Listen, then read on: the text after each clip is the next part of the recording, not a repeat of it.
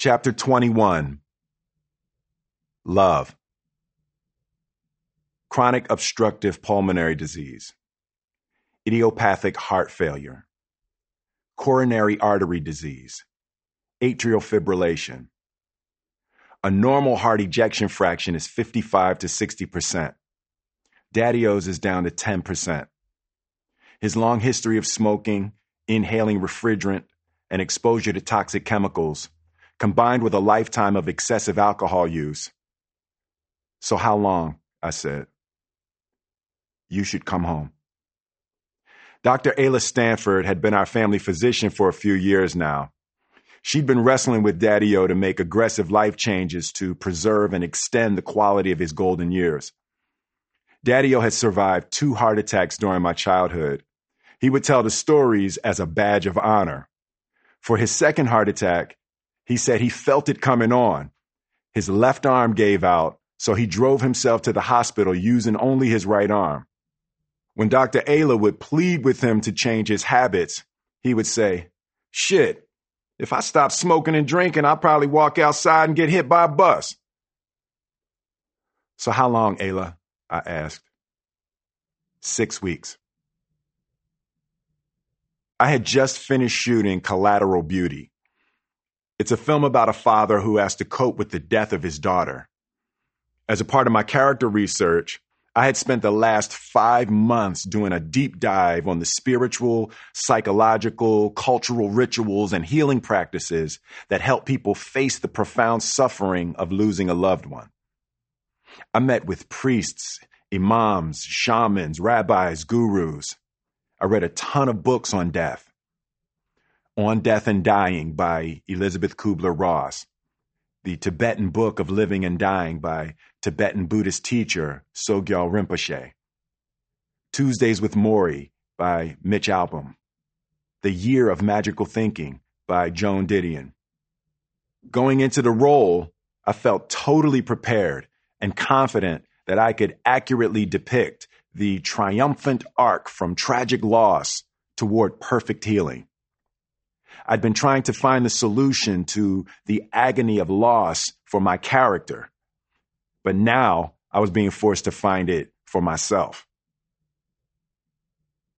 Daddy O knew he was dying.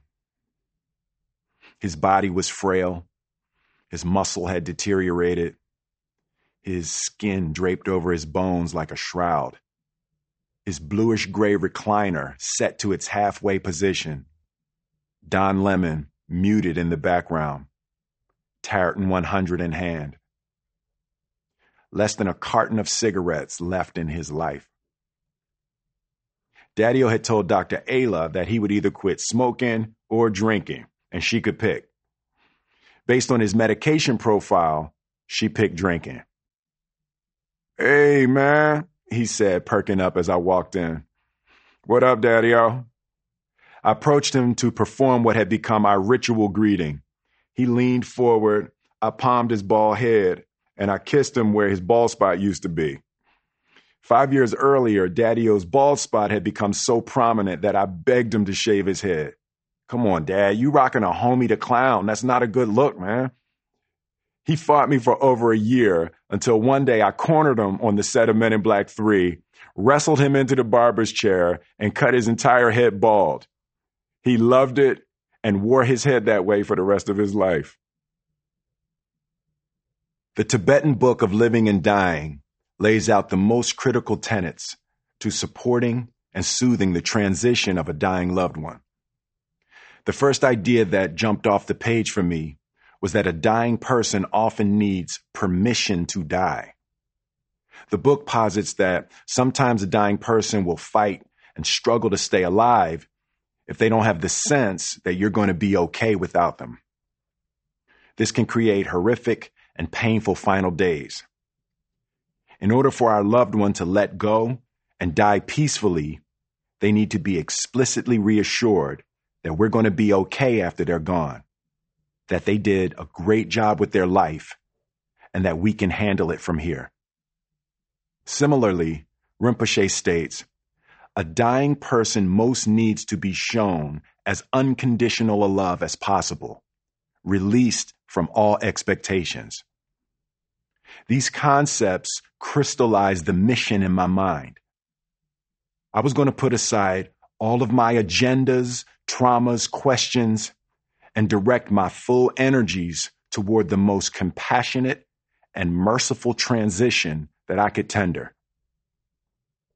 Around week three, I arrived. Standard head kiss. I took my seat on the floor. Chris Cuomo was muted today. Daddy-O's ability to eat was deteriorating. He had macaroni and cheese, braised beef, and broccoli untouched in front of him. If Daddy-O isn't eating his mac and cheese, he must really not be feeling well. Hey, Dad, I said nervously. You did good. What you mean? He asked. With your life. I don't think he was expecting to hear that. He took a pull of his Tareyton 100, turned his eyes back to the TV. He didn't seem like he was ready to go there just yet, but I was. I'm saying you did great with your life. And when you're ready to go, I want you to know that it's okay. You raised me well, and I got it from here.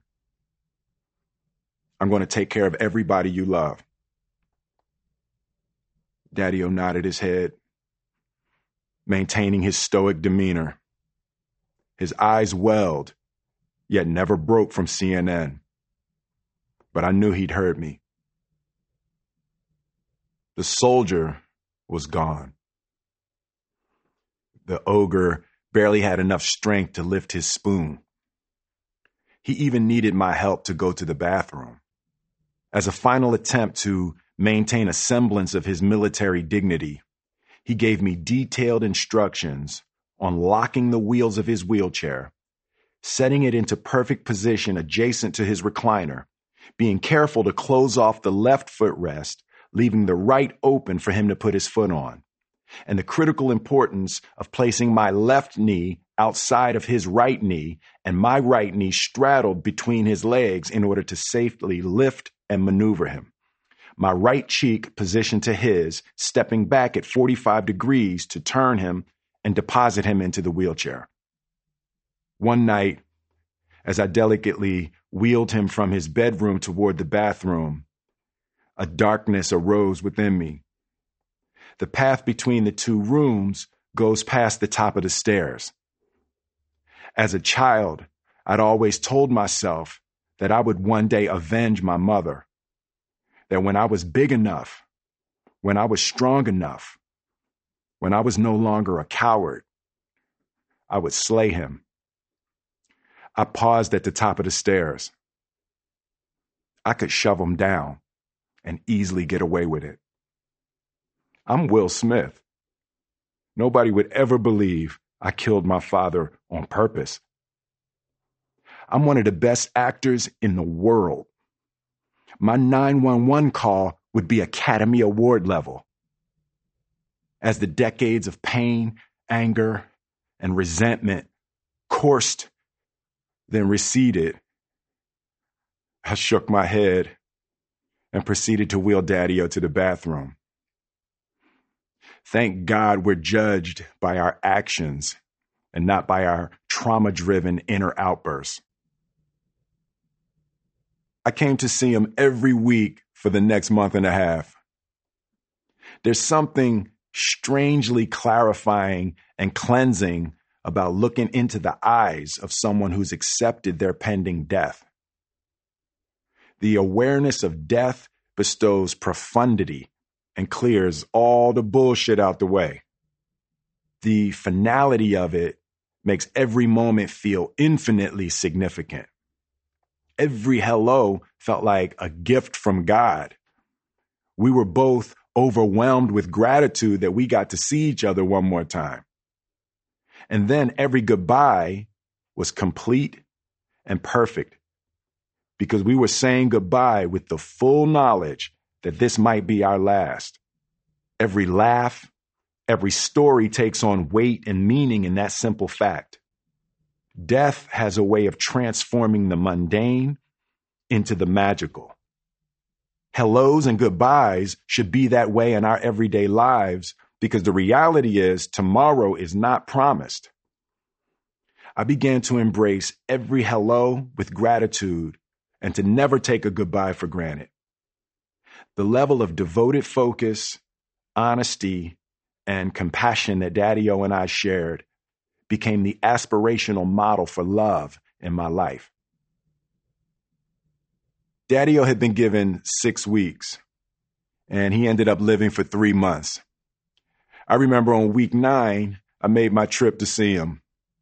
Our meetings had been joyful and poignant, but today he's in an uncharacteristically despondent mood.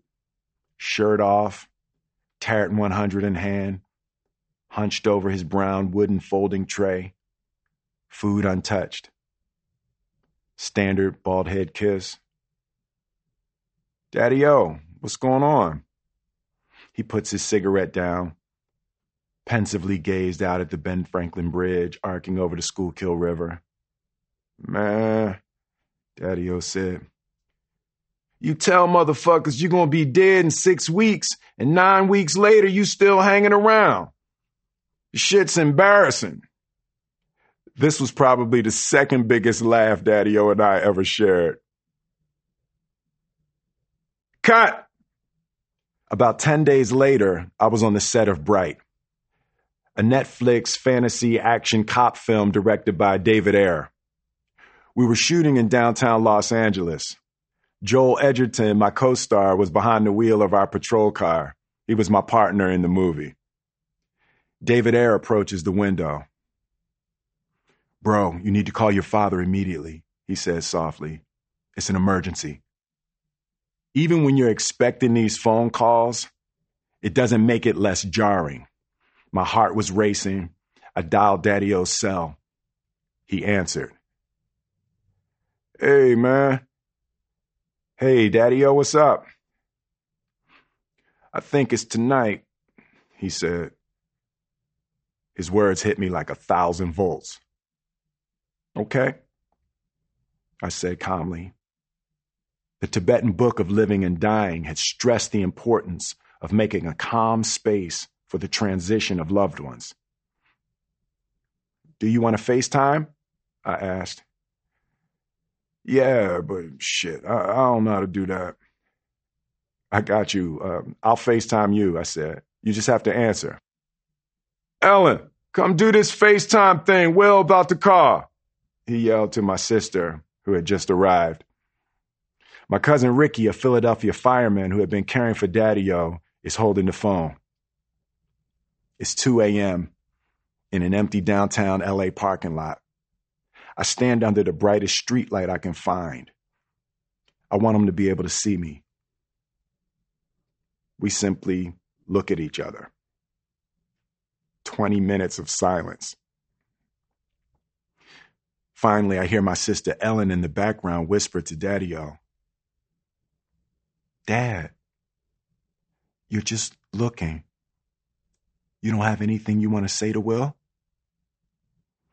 Daddy-O searches for one last piece of wisdom, one final brick. But he's empty. He slowly shakes his head. A final surrender. Shit. Anything I ain't told this motherfucker already, he sure ain't gonna get it from me tonight.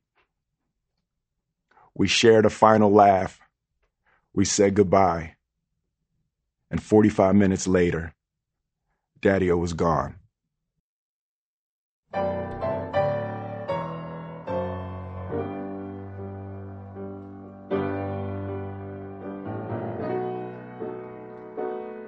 One of the central and most critical tenets of filmmaking is know your ending. When you understand the emotional, philosophical, and moral conclusion of your film, you can better craft everything that leads up to it. The comprehension of the physical plot and thematic endpoints allows you to reverse engineer a more resonant and enjoyable journey for the audience. The end of a film is similar to the punchline of a joke. You want the meaning to erupt in the hearts and minds of the audience. Imagine beginning to tell a joke without knowing the punchline. Life is like that. You're born into a bunch of characters. Everybody's looking at you. You can't communicate. You can't walk. Can't feed yourself. Yet everybody seems to be excited to see what you're going to end up doing. So you begin telling your joke with no fucking clue what the punchline is going to be.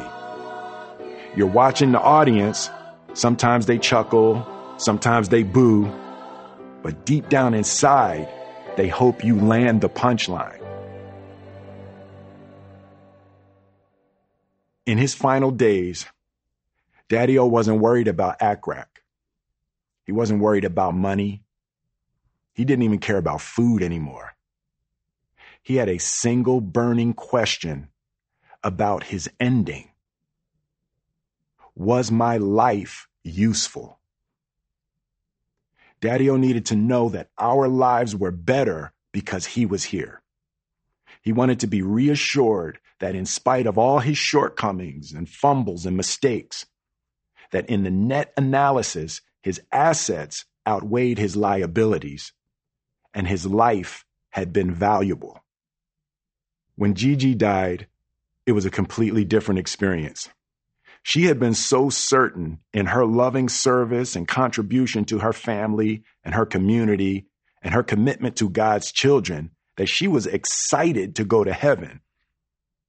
To Gigi, God and love were synonymous. They were inseparable and indistinguishable. She worshiped God by loving others. Love was the only commandment that mattered. To her, if you were being loving, you wouldn't need all the others. There was no negative energy around her passing whatsoever. Gigi was so completely fulfilled that I never even cried. She was ready to go and felt that her work here was finished. I got my first true glimpse into the secret of the smile. I had held a misconception around the physics of ultimate happiness. I had thought that I could gain and win and achieve and conquer and acquire and succeed my way to love and happiness. Eight consecutive number one hit movies, 30 million records, four Grammys, and hundreds of millions of dollars makes you happy, right? Makes people love you, right? The fundamental flaw of this theory is the belief that the smile comes from outside that it is acquired or achieved from external sources or conditions. That someone will love you so much, they will adore you so deeply and thoroughly that they will fill you with the bliss of the smile. Spoiler alert there are no relationships, careers, or houses with a name that can fill the hole. There is nothing that you can receive from the material world that will create inner peace or fulfillment. The truth is, the smile is generated through output. It's not something you get. It's something you cultivate through giving. In the end, it will not matter one single bit how well they loved you. You will only gain the smile based on how well you loved them the physics of love and happiness are counterintuitive. As long as we're stuck in the need to receive, in the cycle of grasping and clinging and demanding that people and the world around us meet our needs, we will be locked into disappointment, anger, and misery. The sweet paradox is being fulfilled by giving, that your output precipitates the input giving and receiving become simultaneous. To love and to be loved is the highest human reward and ecstasy. Allowing the best within you to serve and unleash the best within others is the most intense of human pleasures. When I say love, I mean discovering, cultivating, and sharing your unique gifts for the purpose of uplifting and empowering your loved ones. The smile is a combination of the recognition of the unique treasure within you and the realization that the treasure is multiplied through giving it away. Everybody is struggling. Everybody is having a hard time. Life can be brutal, chaotic, confusing, and excruciating. Our hearts are starving. Loving, giving, helping, serving, protecting, nourishing, empowering, and forgiving are the secrets of the smile. Can you imagine what it would feel like if somebody loved you, gave you all you needed, helped you, served you, protected you, nourished you, empowered you, and forgave you? For many of us, the answer to that question is no. But what Gigi knew and what Nelson Mandela knew what Muhammad Ali knew and what Daddy-O knew in his final moments is that you must give it to receive it. Daddy-O had poured all of his gifts into me. And at the end of his life, he saw that I had used them to build my life. He was fulfilled through his giving. And warts and all, he was content in how he had loved me and then by the grace of a benevolent creator in his final days, when he had nothing left, I was blessed to pour my gifts into him. Births, weddings, and funerals have a way of sifting the gold out of the dirt and the rocks. Daddy-O's death served as a wake up call for me. As Jada and I sat at his funeral, I became chillingly aware of the fact that one day, one of us would be saying goodbye to the other. And I questioned, what did I want our ending to be? Our time apart had helped us both to discover the power of loving in freedom. We are simultaneously 100% bound together and 100% free. We agreed that we were both imperfect people doing our best to figure out how to be in this world joyfully.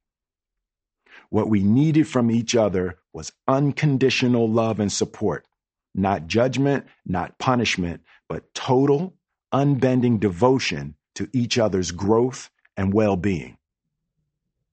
We came to see our marriage as a spiritual discipline, what Bhakti Tirtha Swami calls the ultimate school of love. This relationship is our classroom. We are learning to cultivate care, concern, and compassion in the most intimate and difficult of circumstances. There are few things in life more challenging than being married. The intimacy tends to stir up and expose our most poisonous inner energies. If we can learn to love here, we can love anywhere. The question is, can we love each other unconditionally? Or is our love contingent upon the other person acting exactly as we need them to? It's easy to love somebody when they do what you want them to do, exactly how you want them to do it. But how do you behave when they step outside of your picture? How do you treat them when they hurt you? Those are the times that determine whether or not you actually love somebody. Love is hard. It takes enormous courage to open a wounded heart over and over again to the possibility of love's bliss. Like Charlie Mack always says, scared money can't make no money. Love demands bravery, a willingness to risk it all but bravery doesn't mean the absence of fear. Bravery is learning to continue forward even when you're terrified. Jada and I agreed that we would ride together for this lifetime, no matter what. The jump. We're about to witness something that has never been done before. You've read about it, you've tweeted about it, and it's finally here. I'm Alfonso Ribeiro, and this is Will Smith, The Jump, coming to you from the Grand Canyon. Today, on his 50th birthday, he will face his fears and heli bungee jump over this jaw dropping gorge. Now, to be clear, he is bungee jumping out of a helicopter 1,800 feet above the ground. I just got chills thinking about this. This is crazy. Yo, yo, yo, Alfonso, stop saying that shit like that, Charlie Mack barked. Charlie, I'm on the air right now, live, Alfonso hissed. I don't give a fuck, Alf. Stop making it sound like it's gonna go bad, like it's too dangerous. But also, the weather here can be tricky at the Grand Canyon. We had lightning storms all day yesterday, but we have an experienced stunt team and aerial crew who is keeping track of the winds and the temperature. Okay, we're out, Alfonso, the producer yells. Seriously, Alf, I don't like your whole energy. Charlie, I'm doing my job. Will asked me to host, Alfonso said, chopping his right hand into his left. He wants me to build the suspense. Don't build no suspense that make it seem like he gonna die. That's where the suspense comes from, Charlie. So why are you heli bungee jumping over the Grand Canyon? When I first heard that question out loud, I thought, well, it's obvious. I'm in the wicked clutches of an anaconda of a midlife crisis. But I was live on YouTube, so I couldn't say that. Here's what I actually said I've had an interesting relationship with fear my whole life. I've traversed the spectrum of fear reactions from complete debilitation through inspiration and sometimes slipping into outright foolishness. But when the idea of heli bungee jumping over the Grand Canyon came up, I wasn't debilitated and I sure wasn't inspired. All I could think was, that shit is stupid. My childhood Grand Canyon trip was a deeply meaningful experience. I've always remembered how beautiful it was. But I also remember how terrified I was to walk up to the edge. Harry even got close enough to drop his drum in it. But I stayed back, too scared to take in the full majesty. I've realized that for some reason, God placed the most beautiful things in life on the other side of our worst terrors. If we are not willing to stand in the face of the things that most deeply unnerve us and then step across the invisible line into the land of dread, then we won't get to experience the best that life has to offer. So I've been making a conscious effort to attack all the things that I'm scared of. And this is scary. When Yes Theory challenged me to heli bungee, my heart jumped. And I've learned to recognize that feeling as a signal that the great gift has presented itself. As soon as my heart jumps, I'm in. I gotta do it now. But I also can't be outdone.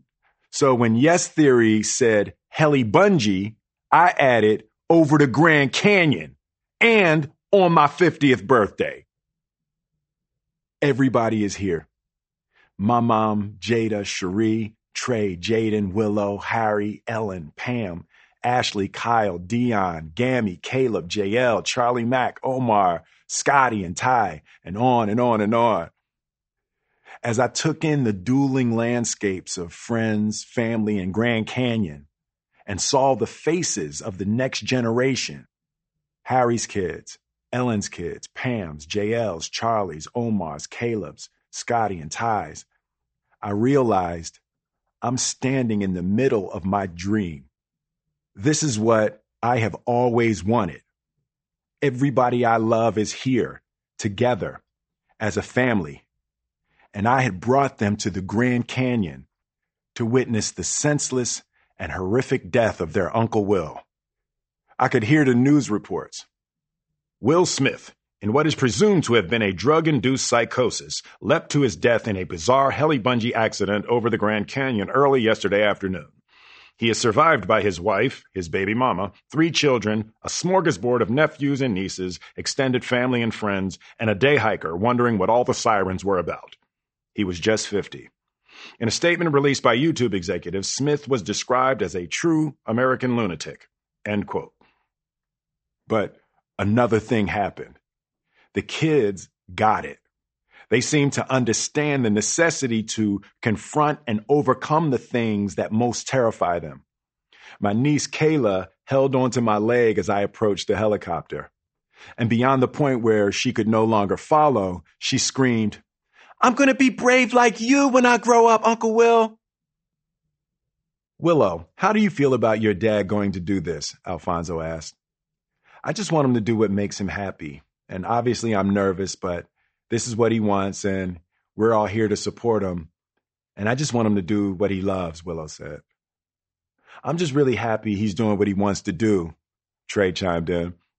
I mean, bungee jumping out of a helicopter over the Grand Canyon, I couldn't say I've ever heard of that done in history, so I'm looking forward.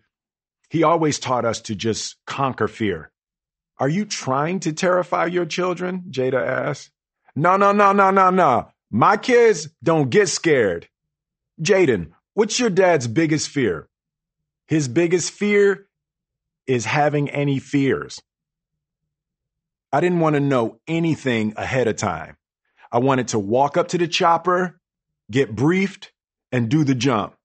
I wanted to find out in real time, along with the audience, how it was all going to go down. Hey, Will, I'm TJ, your stunt coordinator. Let me run you through the basics. You're going to be jumping on a 200 foot active bungee cord. We've got multiple redundant safeties, chest, two to the waist. This cord is an engineering marvel made from hundreds of individual strands of rubber coated to reduce friction and wear. More strands, more safety. Your body weight is about 200 pounds, right? Well, minus the 18 pounds of fluid and other matter I'm currently shedding due to the crippling terror I'm experiencing, yes. You're going to put three G's into this cord, which, when you multiply it by your weight, means you're going to put about 600 pounds of force on it. At the maximum point of stretch, you will have fallen 550 feet. Then you'll bounce several times before ending up hanging about 325 feet below the chopper.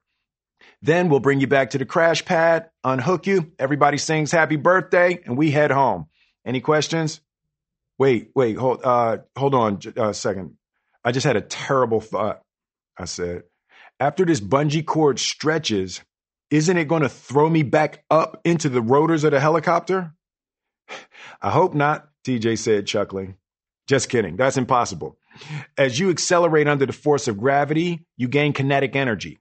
The bungee cord stretches, absorbing that energy, but only some of it. The rest is lost as heat due to friction and air resistance. This means the rebound can never be as high as the initial fall. All right. Yeah, cool. I figured it was totally safe. Well, there are fundamentals to bungee jumping but this is heli bungee jumping. So there are subtle peculiarities that make it potentially a little bit more dangerous. For a start, instead of a stable position, the chopper is moving.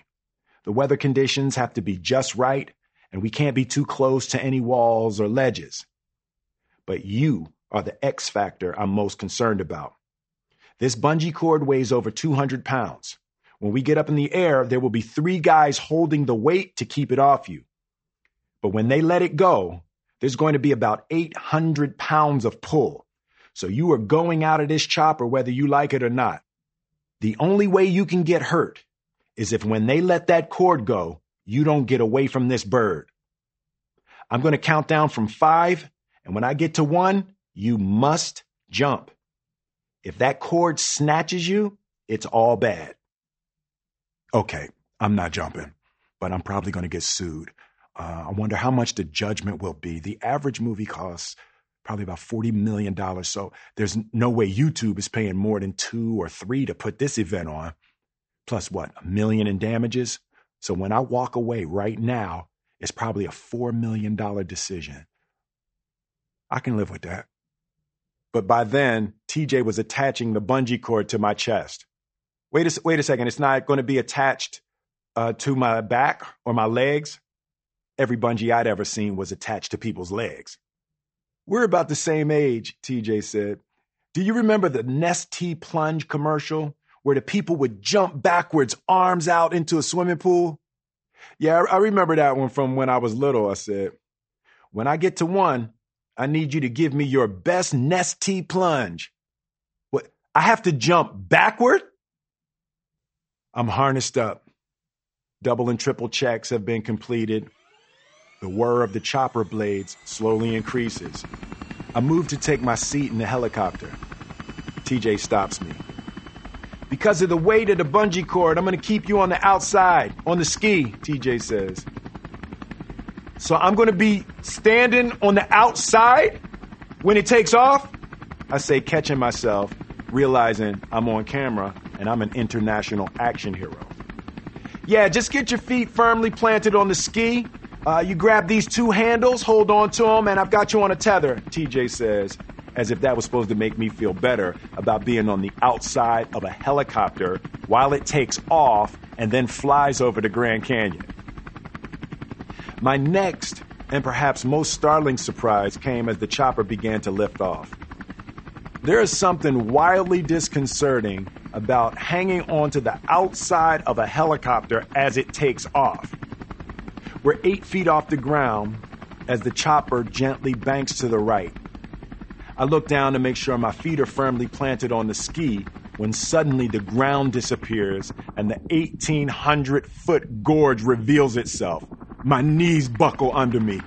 I tighten my grip on the steel handles bolted to the helicopter floor. Meant to tell you not to look down, TJ shouted with a smile. I thought, what the hell else has he forgotten to tell me? There's a red light just to my left.